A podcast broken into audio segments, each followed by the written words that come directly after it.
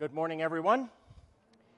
And I know it's January 9th, but I wasn't here last week. So I don't know the uh, expiration date on wishing people Happy New Year. But since I didn't get to see you last week, I'm taking advantage of this and saying Happy New Year to my church family. And welcome to Lake Oconee Presbyterian Church. My name is Jeff Birch. I'm the pastor here at Lake Oconee. And whether you are with us in person or on the live stream, we are grateful that you have chosen to worship with us this morning. And it's our prayer as we lift up and exalt the name of Jesus Christ in spirit and in truth that you enjoy, that you are edified, that we are built up, and we are transformed by the glory of God through the gospel. If you are a visitor with us this morning, we offer a warm welcome to you. We hope you got the visitor packet when you came in, and we would like to encourage all of you to fill out the uh, sign in on the friendship pad. So if you're at the end of the row, get that started, pass that down to your friends next to you, and we'll go from there. Let me just highlight a couple of announcements before we enter into worship. We've been talking a lot about new beginnings, and they are here upon us. And so, just highlighting a couple of different things going on uh, for this. Next Sunday, we will be starting up Sunday school again. And so my wife will be teaching the elementary ages. We're blessed to have Harold Parker teaching the middle school and the high school youth. And then for the adults, we're going to start with one class, kind of start small, build strong, so to speak. I think I've heard that in some circles. We're going to have one adult class that myself, Mark Stott, and Bill McCartney will be team teaching. And for that, we'll be going through a wonderful book that I had the opportunity to read about a year ago called Gentle and Lowly, written by a PCA pastor by the name of Dane Ortlund. And don't rush out and buy them because Crossway Publishers gave us 200 free copies. And so if you're a part of this Sunday school class, you get a copy of that book. We'll also next Sunday be installing the Women's Council. And then after the service, there'll be a visitors' luncheon. On the 23rd of January is our officer election, and I think you have the bios as an insert uh, in your bulletin, and then we will be installing those officers at the end of the month on January 30th. Now, let me highlight one very, very important thing as part of our new beginnings, and that is the reopening of our nursery, our youngest covenant members of our church. And we need your help. We would really like to have it be volunteer led, a volunteer director, and volunteer uh, manning the nursery, which means we need two people in there during the Sunday school hour and two people in there during the worship hour. And so we need four people per Sunday. And the more people sign up, the fewer Sundays you have to do it. Can you imagine? Now, I can't do quick math. I, I need, you know, my friend Ken Johnson to help me with the math and stuff. Can you imagine if we had 100 people sign up? You'd only be doing it twice a year. You'd only be doing it. How's that for a vision? Where's Tommy? Is that a vision to present out there? We want 100 people to sign up and, and stay with. What an unbelievably great opportunity to love and welcome and minister to our youngest covenant members. And so, uh, contact me, contact our education elder, Tommy Evans, or contact the office if you are interested in being a part of the nursery ministry as part of our covenant family privileges that we have. So, friends, now as Amy plays, let's prepare our hearts for worship this morning.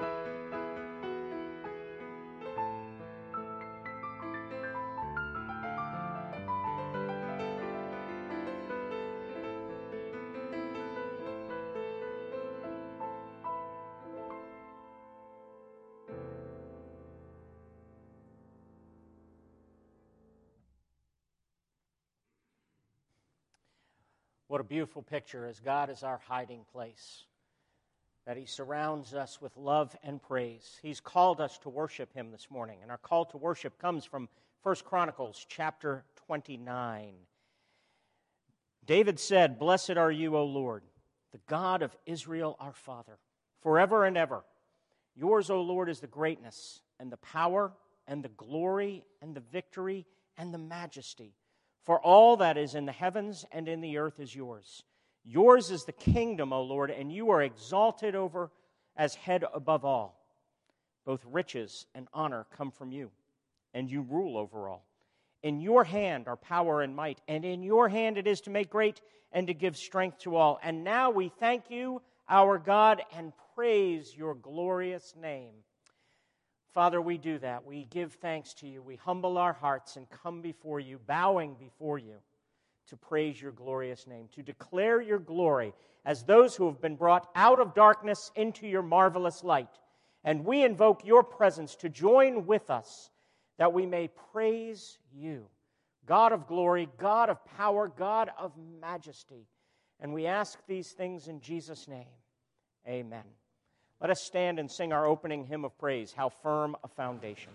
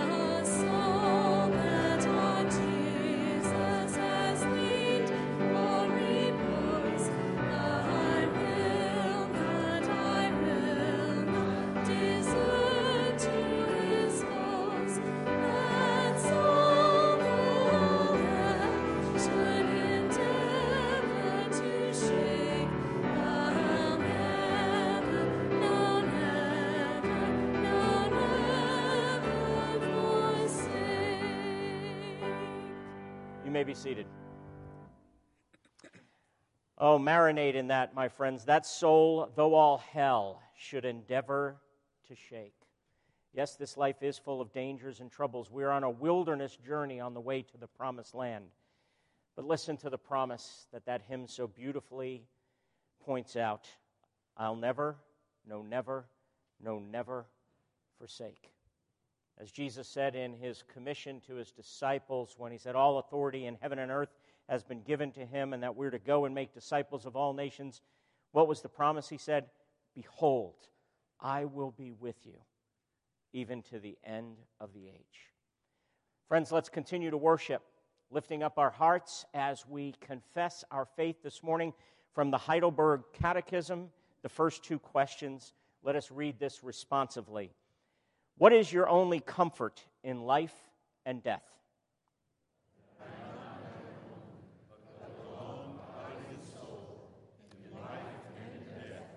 To my faithful Savior, Jesus Christ. He has fully paid for all my sins with his precious blood and has set me free from the tyranny of the devil. He also watches over me in such a way that not a hair can fall from my head without the will of my Father in heaven. In fact, all things must work together for my salvation. Because I belong to him, Christ, by his Holy Spirit, assures me of eternal life and makes cold-hearted willing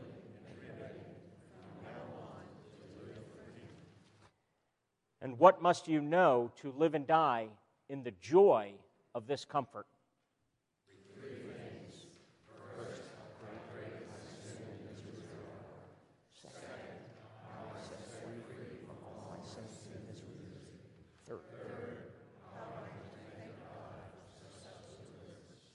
Amen.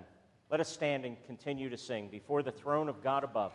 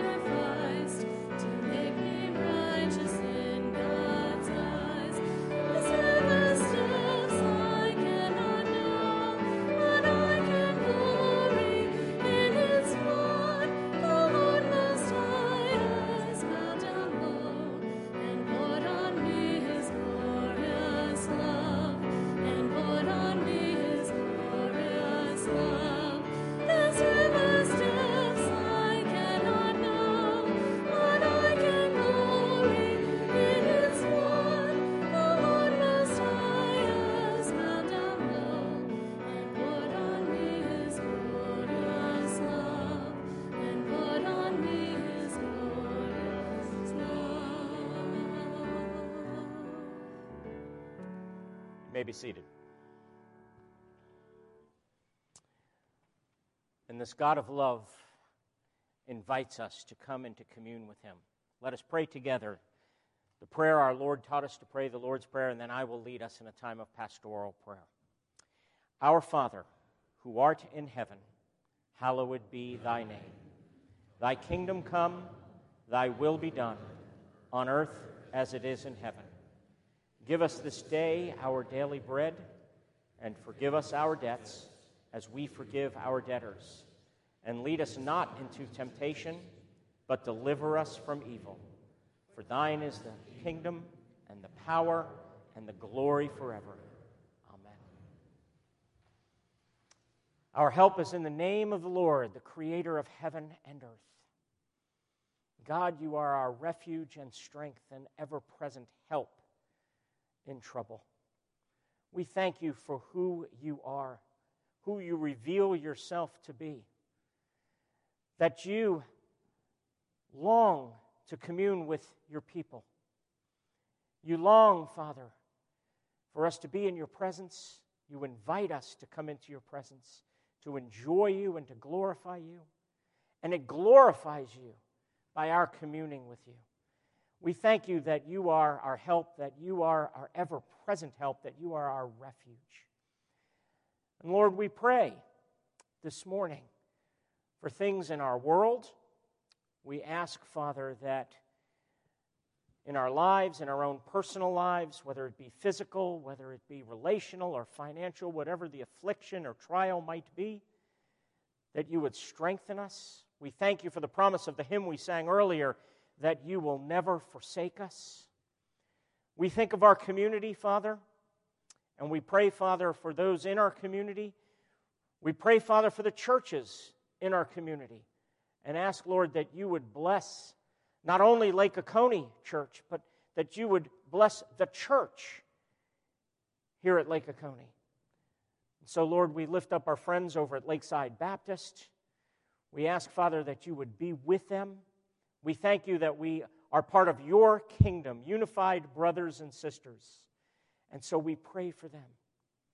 We pray today, Father, for healthcare workers, medical personnel, all those who are working so hard. And we ask, Father, that you would have compassion upon them, that you would give us wisdom and discernment, that we would be mindful to love them as we love our neighbor as ourselves.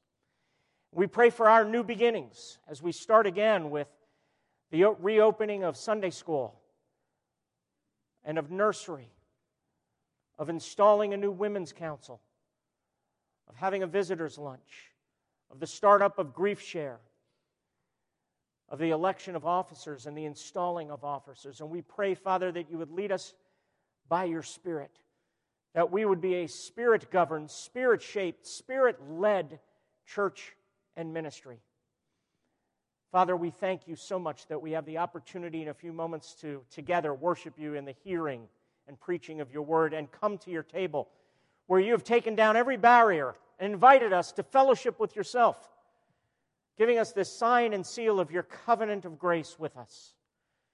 And Lord, we pray to celebrate that, that our hearts would be drawn and shaped by the cross and the resurrection of our Lord Jesus Christ. We pray all these things in Jesus' name. Amen.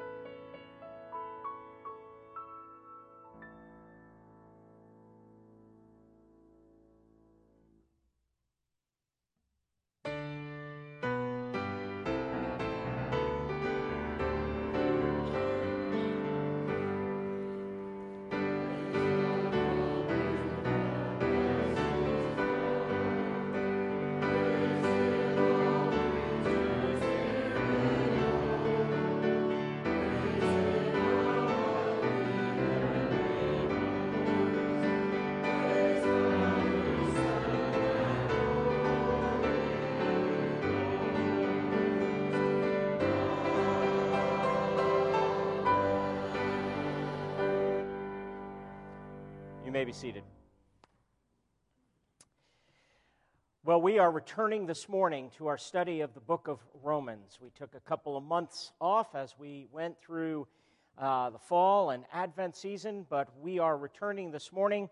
Uh, if Romans chapter four, one, chapters 1 to 4 was all about painting a foundation, a gospel vision, chapters 5 to 8 is what I'm calling gospel life. Now, you're going to have to bear with me this morning.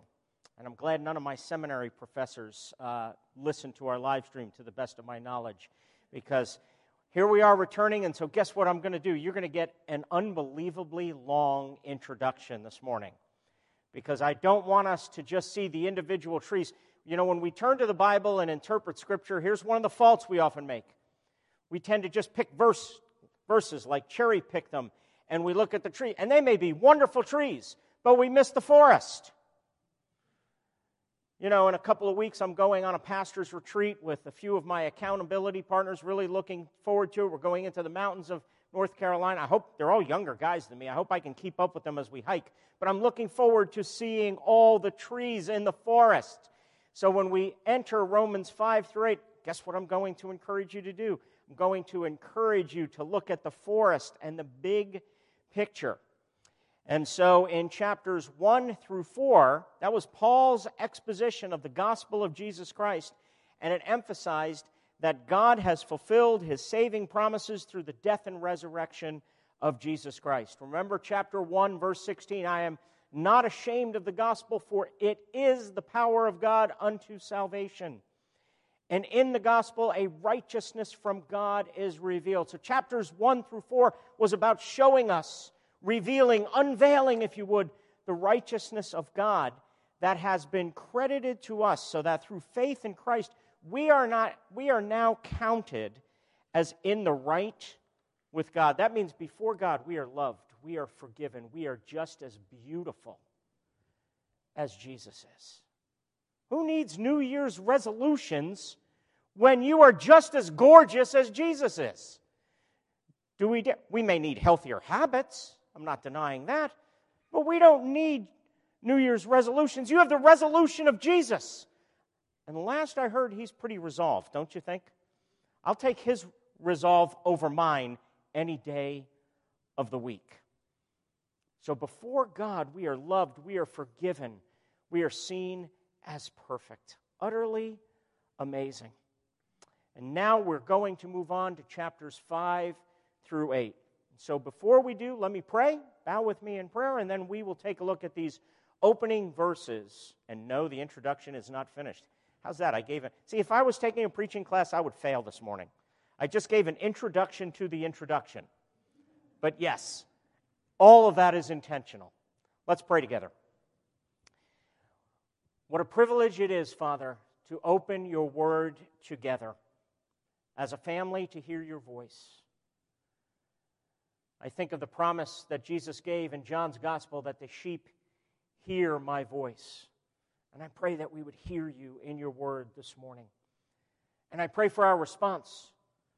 I pray for us to respond in worship and in faith and in love. And I ask, Father, that your Holy Spirit would be our teacher. In Jesus' name, amen. If you would turn with me, if you have Bibles, Romans chapter 5, we're going to be looking at the first five verses this morning of this pivotal chapter in Paul's letter to the Romans. Friends, hear the word of the Lord. Paul writes, Therefore, since we have been justified by faith, we have peace with God through our Lord Jesus Christ. Through him, we have also obtained access by faith into this grace in which we stand, and we rejoice in hope of the glory of God. Not only that, but we rejoice in our sufferings, knowing that suffering produces endurance and endurance produces character, and character produces hope. And hope does not put us to shame because God's love has been poured into our hearts through the Holy Spirit who has been given to us. Friends, this is the Word of God. One commentator, his name's Thomas Schreiner, put it this way. He says in chapters 5 through 8, Paul argues that those who are right with God are the inheritors of the future promises made to Israel. Since these promises are theirs, the new people of God have an unshakable hope. With confidence, they can look forward to a renewed creation where there is no curse and nothing will or can be able to separate them from God's love. Did you hear that? Since these promises are theirs, the new people of God have an unshakable hope. I heard a rumor that there's a big football game tomorrow night. A- am, I, am I mistaken there somewhere? Is OU playing somebody and I missed it? I could, I could really take this sermon off the rails and say this is a sermon on predestination because I thought in the fall Georgia and Alabama are predestined to meet in the national championship game. I said to all my friends and buddies back in Oklahoma, I said, I said, don't sweat the Sooners. It's going to be Georgia and Alabama. Now, I have to admit it, even though I'm an OU fan, go dogs tomorrow night. Now, if you're for Alabama, I'm so sorry. But here's what made me think in terms of this each team and each fan base hopes their team will win. Am I right? I said to somebody before the service, I promise not to preach till 8 o'clock tomorrow night. We will be out before then. Why? Because we have a hope. We hope our team wins. Can I give you good news? Romans 5 through 8 is nothing like tomorrow night's game. Tomorrow night's game and the hope of the fans and the fan bases and the teams with that, I hate to tell you, it's not sure and it's not guaranteed and it's not secure. But the hope that we have in Jesus Christ, and hope is what Romans 5 to 8 as a forest is all about. If you're taking notes, here's what I want you to put down Romans 5 to 8, hope. And its hope is an unshakable, unstoppable, guaranteed, secure, irrevocable hope.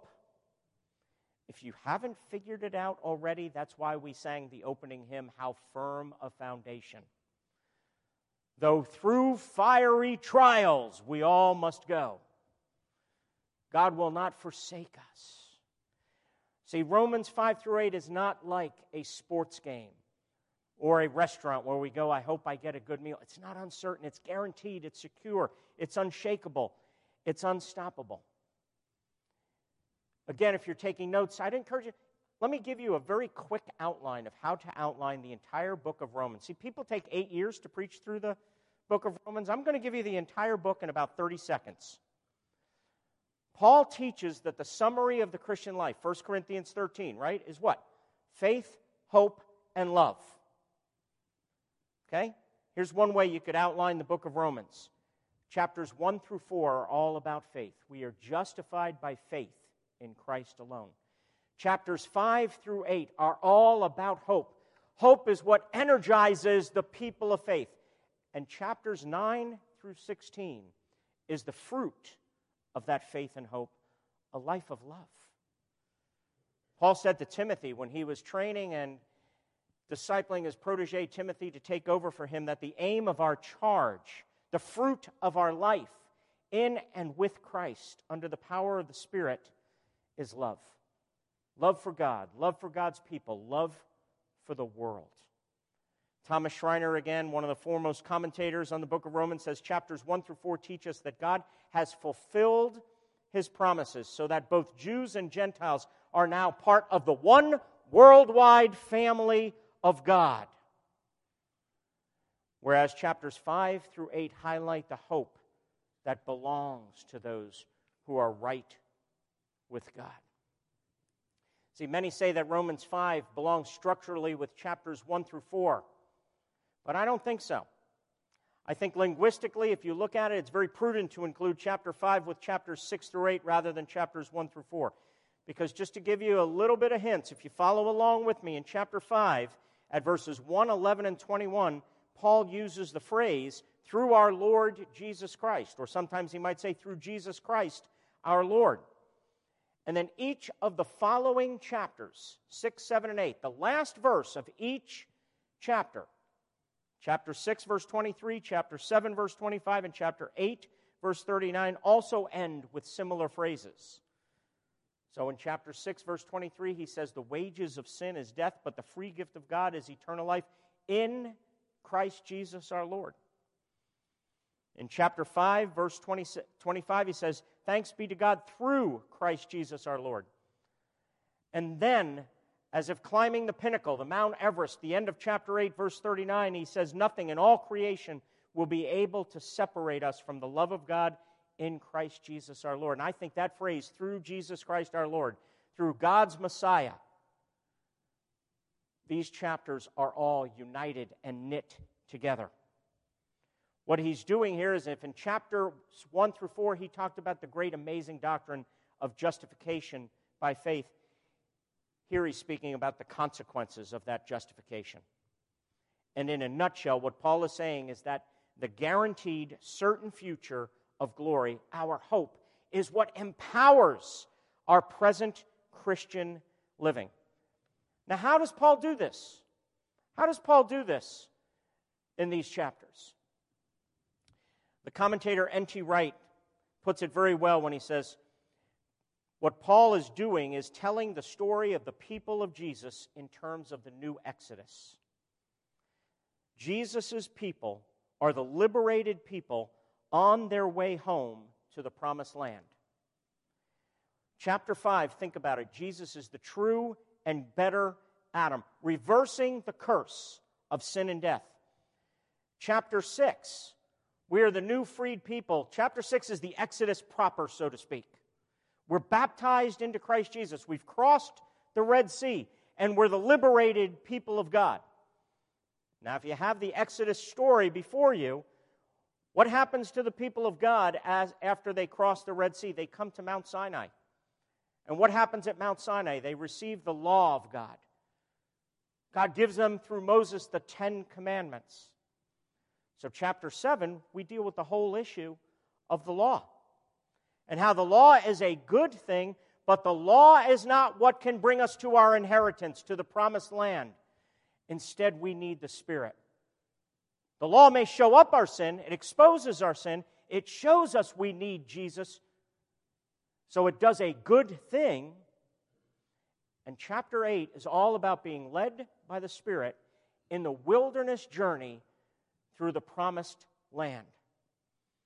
And so I want you to have before you, as we go through these chapters over these next several months, the paradigm, the picture of the Exodus. Because what is Paul doing? He's recapitulating that.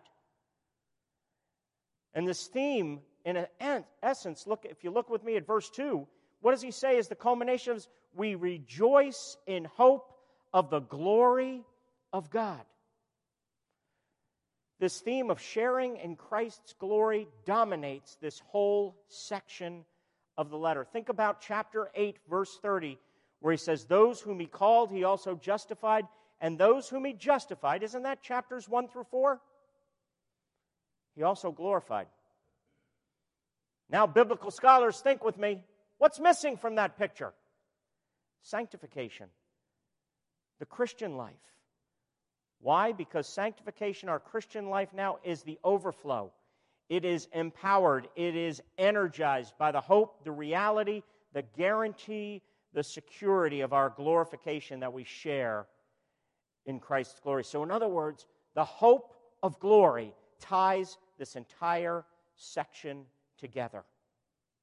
Tim Keller puts it this way He says, The way you handle your present is completely determined by what you believe your future to be. He says, Your future prospects determine how you live in the present. He says, A hope, a biblical hope, is a future prospect something so great and so good that it makes it possible to face the hardship, face the difficulties. It makes it possible to face the hardship and to feel that everything you do is meaningful, not pointless. He gives the following illustration that I think paints a beautiful picture for us of what biblical hope can be like. He says, Imagine two very different people that have the same job, and the job stinks. It's boring bad working conditions, bad job, bad people, long hours, not too many benefits. But the first person is told that after one year, you get the whopping sum of $15,000. The second person is told after one year, you will get $15 million. How do they re- react? The first one says, That's it, I'm done, I can't bear it. And the second one says, No problem, I can handle this, I can do this. They are completely controlled by their hope. Friends, that's the point of Romans 5 through 8. It's all about hope. And verse 5 says, Hope does not put us to shame. In other words, we do not have to fear the final judgment because God's love has been poured into our hearts through the Holy Spirit. God's love has been poured into our hearts. His love for us that overflows in our love for Him. So you bore with me. That's the introduction. Let's look briefly at the first five verses where we are addressing the consequences of our justification in order to give us a hope and to empower and to energize how we live in the present. And we'll briefly look at three consequences. Three things. First of all, the possession of peace. Second, the power of personal presence. And third, perspective in pain. Yeah, I got a little crazy on the P's this week. Possession of peace, power of personal presence, and perspective in pain. Look with me at verse 1, where he says, Therefore, since we have been justified by faith, we have peace with God through our Lord Jesus Christ. Now, notice it begins with the word therefore.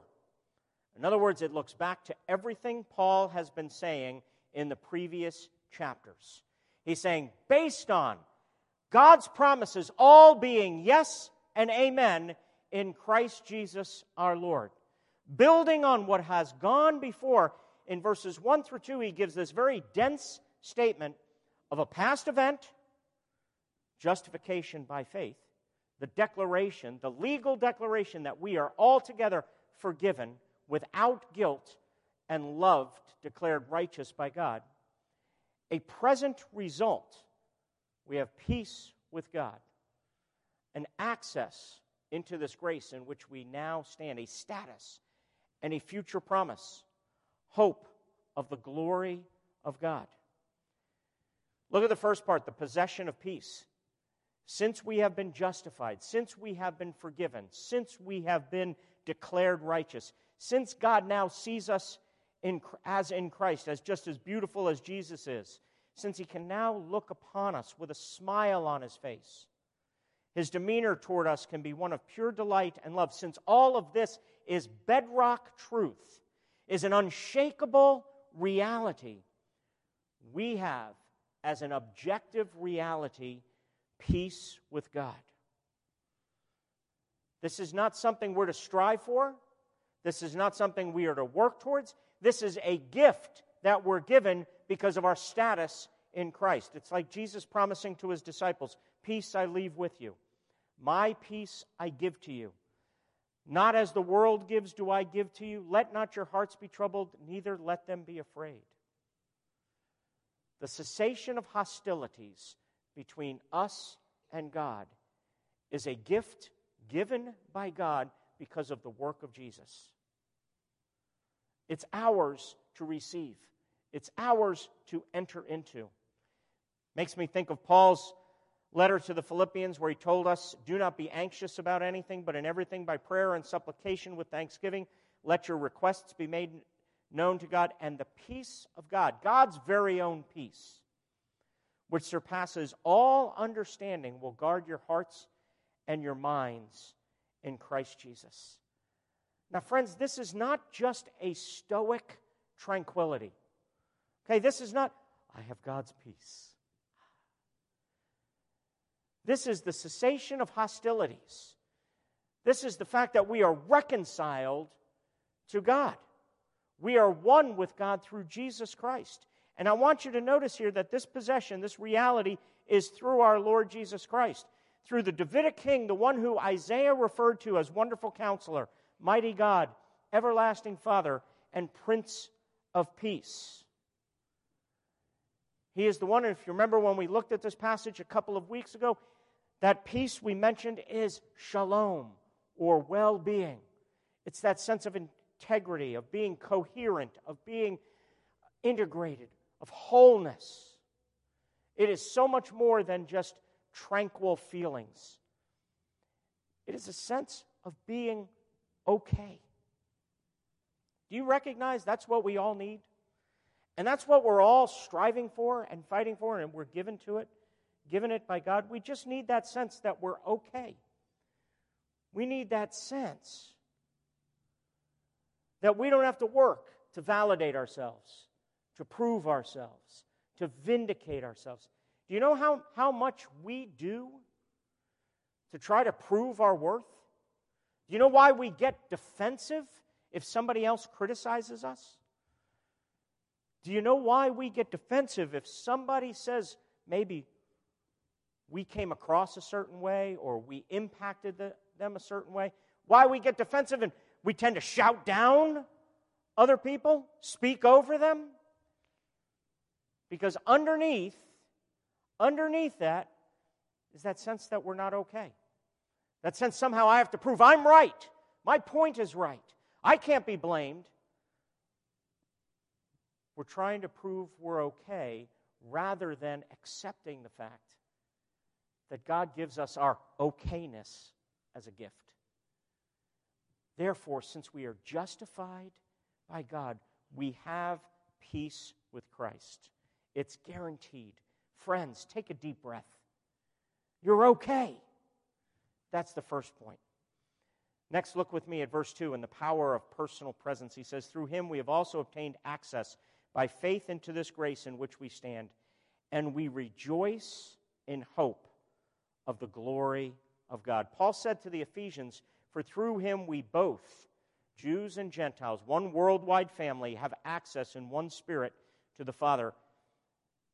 He later said in Ephesians chapter 3, in whom we have boldness and access with confidence through our faith in him. N.T. Wright puts it this way he says, Paul is using a metaphor here when he, when he talks about we have, we have the status of grace. He says, when he says we've obtained access by faith into this grace. N.T. Wright says, I want you to picture grace here as a room into which Jesus has ushered all who believe, a room where they now stand, a place characterized by the presence and sustaining love of God.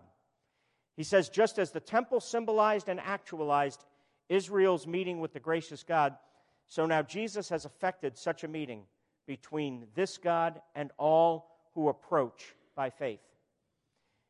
You know, Evie loves to watch the shows on HGTV, kind of those fixer upper shows, the shows about remaking a house. Some of you might watch some of those TV shows that are on.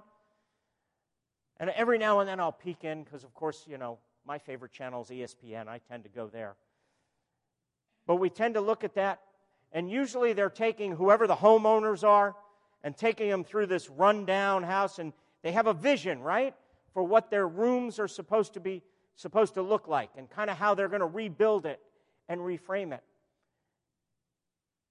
See, if grace is being pictured here as a room, here's God's vision for that room that you have access to by faith in which we now stand. This is the room we're in with God.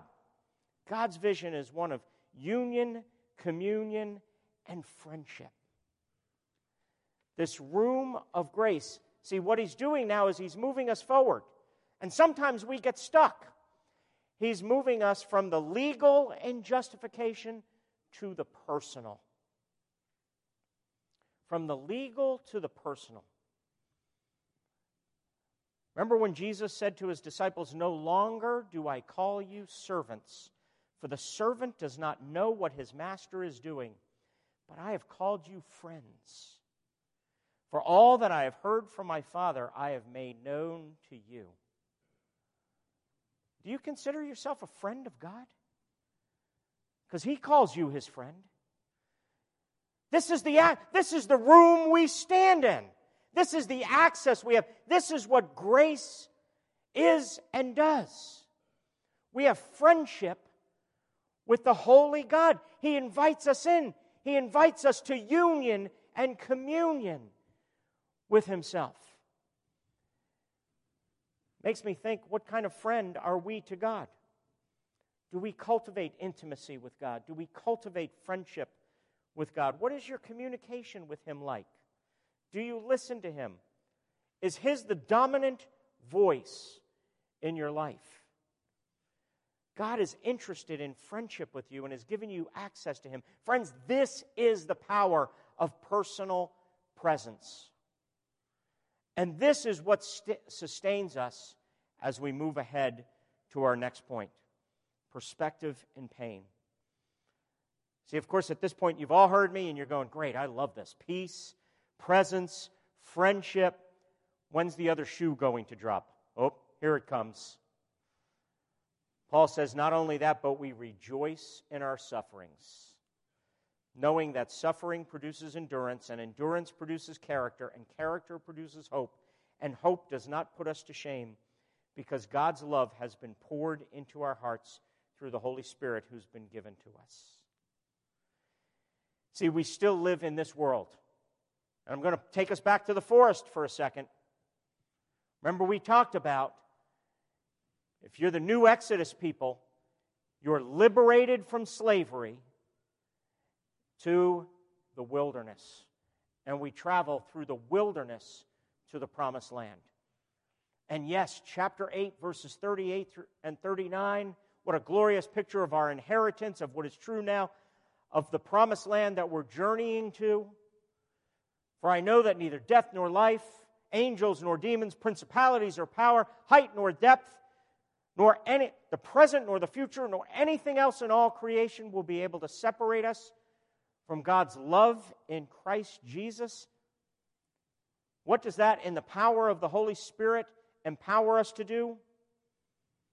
As the great hymn, A Mighty Fortress, goes, this world with devils filled should threaten to undo us. We will not fear, for God hath willed his truth to triumph through us. Let's remember when the people of God received the Torah at Mount Sinai, where were they led to? The wilderness. Where do we journey today? We journey, we're on our way to the promised land, but we're journeying through the wilderness. Now, I want you to notice a couple of things here as we go through this text. Notice what Paul says. He says, Not only that, but we rejoice in our sufferings. He does not say we rejoice for our sufferings. God hates the pain that we go through, He hates the injustice in the world. He's not calling us to rejoice for cancer and disease, death and injustice. He's calling us to rejoice in our sufferings. And how does he do that? Notice the wording of the text. But we rejoice in our sufferings. What's the very next word? Knowing. Knowing that suffering does a specific work in us. And what is that work? It produces endurance. Endurance produces character. Character produces hope. See, Paul is not wanting to just fill us with good information. Friends, we have to have a right picture of discipleship. And discipleship is not just knowing the right things. Now, before you throw tomatoes at me, do we have to know the right things? Absolutely. But that is the beginning of discipleship, not the end of discipleship. Do you realize that the purpose of theology is for living? Theology isn't for theology's sake. Knowing is for living. Theology is for living. Right doctrine, if it doesn't lead to right practice, is not right doctrine. If right practice doesn't follow, I'm going to be point blank. We have wrong doctrine. Because right doctrine has to lead to right practice. And what is that right practice? It is to conform us to the image of Christ. Remember, we said chapter 5 is about Jesus as the last Adam, the greater Adam. Paul puts it this way in Colossians 1 Jesus is the image of the invisible God, He is the ideal human. And our Christian life is that of being conformed to Jesus's. What God is doing, the only why I can answer right now, why is God doing what He's doing in your life? Why is He whether it's allowing suffering, bringing you blessings, whatever it is, Why is he doing what he's doing? He's doing it to conform you to Christ. He is doing it for union and out of union with Christ. He wants to make our personalities reflect Christ's personality. And we're given Christ's personality. It's things like the Beatitudes. 1 Corinthians 13, the fruit of the Spirit. All of these things are Christ's personality, and that's what we are being conformed to. Tim Keller puts it this way he describes what our perspective must be. He says, Paul does not say we rejoice for our sufferings, because that would be masochism. And he writes, that it actually is possible to rejoice for suffering. He says, some people need to feel punished in order to deal with their sense of unworthiness and guilt. Others actually get a superior attitude toward people who have had an easier life. They see them as superficial or ungrateful. He writes, It is possible to use suffering as a work, another form of justification by works. Some feel that God owes them his favor and acceptance because we have had such a hard life. People who do not process their suffering through the gospel of grace can become proud, superior, or deeply cynical. He says Christians rather rejoice in suffering. That means there is no joy in the actual troubles themselves. God hates the pain and troubles of this life, and so should we. But rather, a Christian knows that suffering will have beneficial results. A Christian is not a stoic that faces suffering with just gritting of teeth.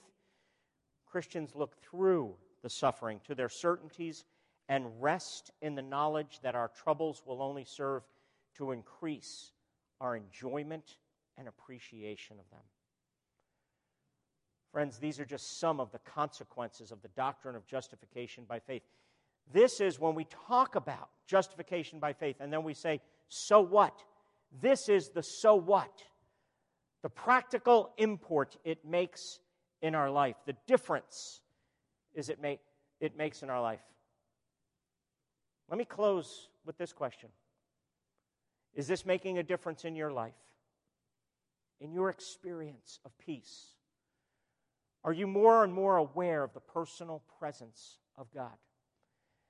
And though we hate the pain that we see, that we have to go through, that our loved ones go through, that we see in the world, is it renewing us in us a perspective in suffering and affliction? Let's pray.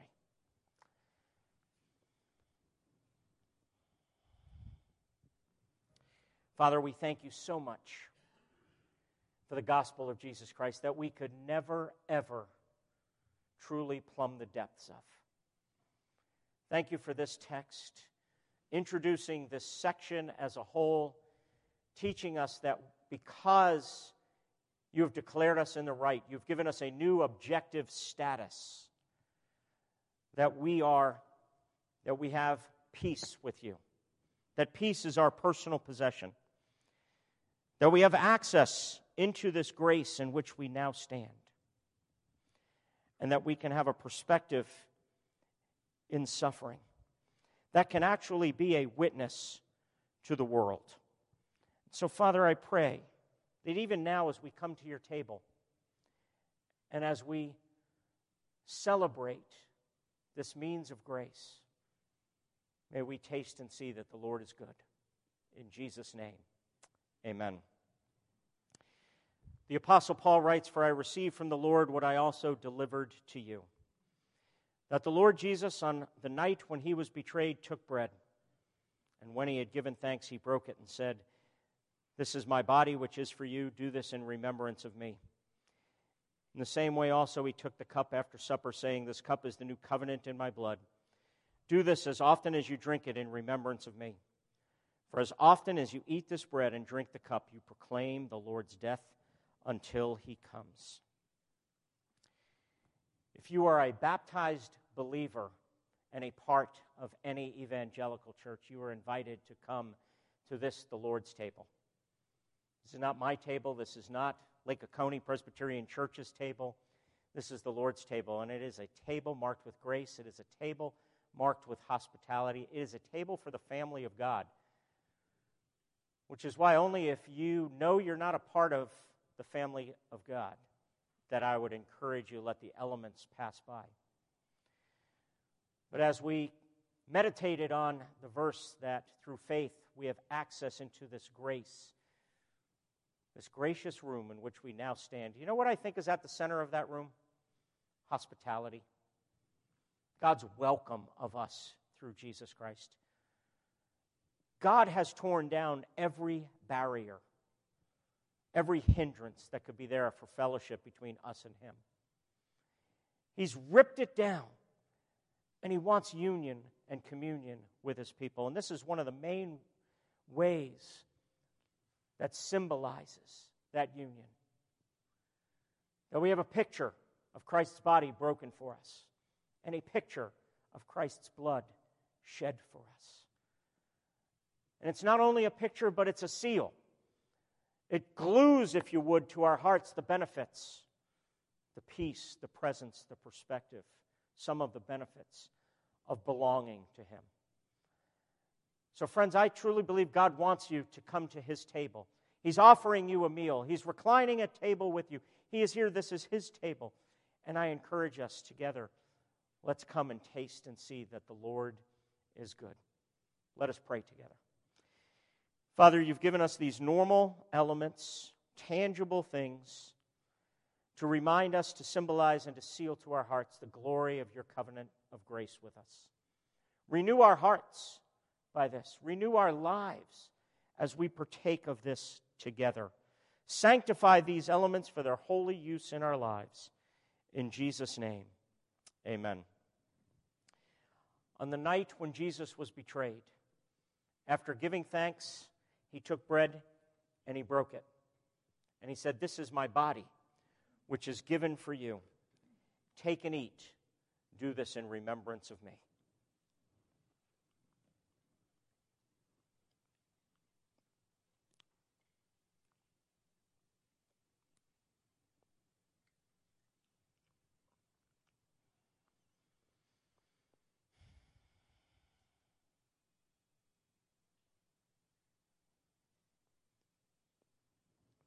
The same manner, our Savior also took the cup, saying, This cup is the new covenant in my blood, which is shed for many for the forgiveness of sins.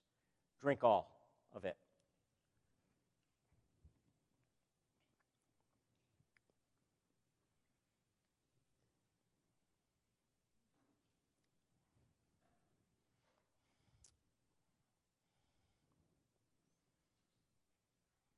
Thank you for your presence at this table. Lord, may we recognize and grow in what Jesus has done for us. May we live free, liberated lives for your glory as we travel through the wilderness. Empowered by your Spirit, led by your Spirit. We pray in Jesus' name. Amen. Friends, let us stand and sing our closing hymn this morning, When I Survey the Wondrous Cross.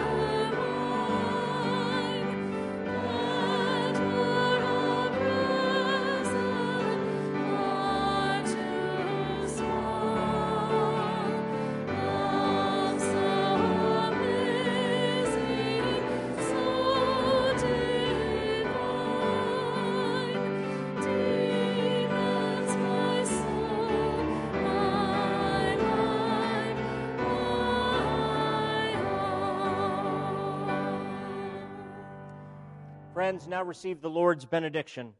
The Lord bless you and keep you. The Lord make his face to shine upon you and be gracious to you. The Lord lift up his countenance upon you and give you peace. Amen.